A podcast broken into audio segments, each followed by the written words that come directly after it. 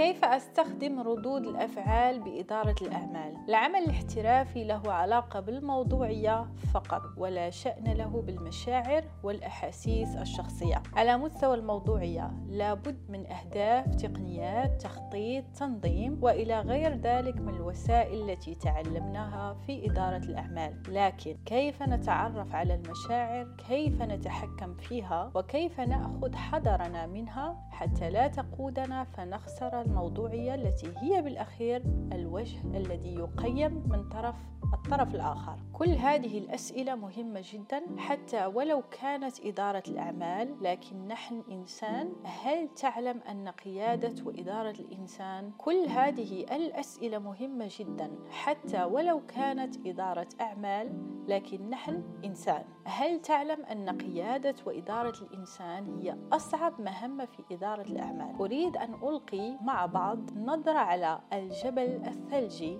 والذي يعتبر من بين تقنيات والوسائل المهمة في مجالات عديدة بالمؤسسات سواء بأقسام المبيعات التنمية البشرية التعامل مع الموردين مع أصحاب المصالح وغيرها. هذا النموذج يوضح لنا العلاقة بين الأهداف الموضوعية والخبايا الشخصية. علميا فالجزء الشخصي يحكم على الطرف الموضوعي. كيف ذلك؟ إدراك الشخص لمحيطه له علاقة بتجاربه الشخصية. طفولته ونفسيته كذلك. فهذا كذلك تم إثباته علميا وبالتالي فهو حقيقة لا مفر منها. ربما إجابة على فرضية أن التنمية الذاتية والتدريب على المستوى الشخصي مهمين جدا في الشارع عند الساحل. سألقي معكم نظرة على تدريب قمت به أكثر من عشر سنوات من طرف مدرب متخصص آه، في مجال التنمية الذاتية. هذا المدرب قال لي اعملي على جعل كلامك قوة لجذب المستمع يلتفت فيصغي لما تقولين بغض النظر عن من أنت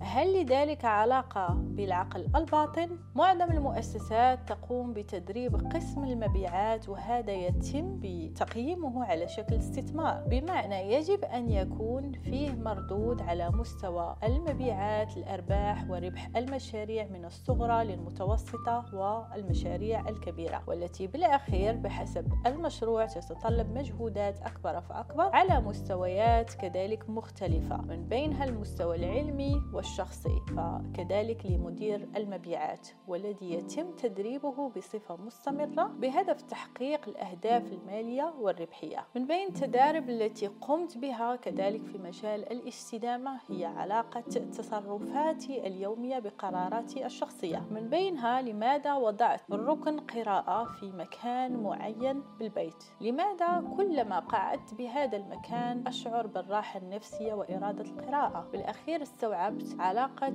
قيمي بتصرفاتي ثم تأثيرها على قراراتي. موضوع الأخلاق والقيم باختلاف الثقافات تختلف المعاني والتعامل معها سواء على المستوى الشخصي أو المهني. ترفع من مستوى الوعي بالشخصية الذاتية وترفع كذلك من القدرة على تنفيذ المهمات بشكل علمي واحترافي.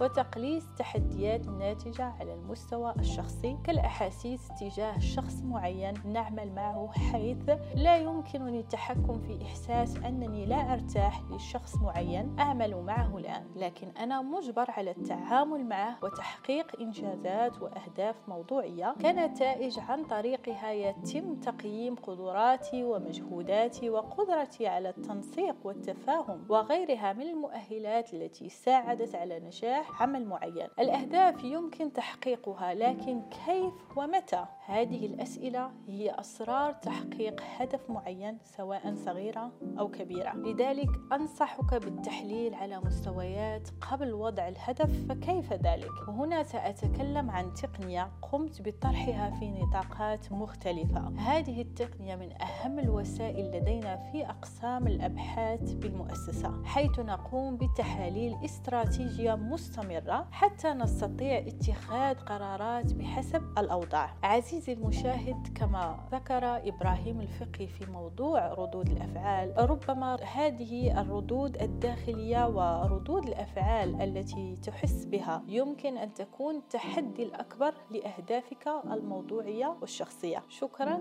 وفي أمان الله.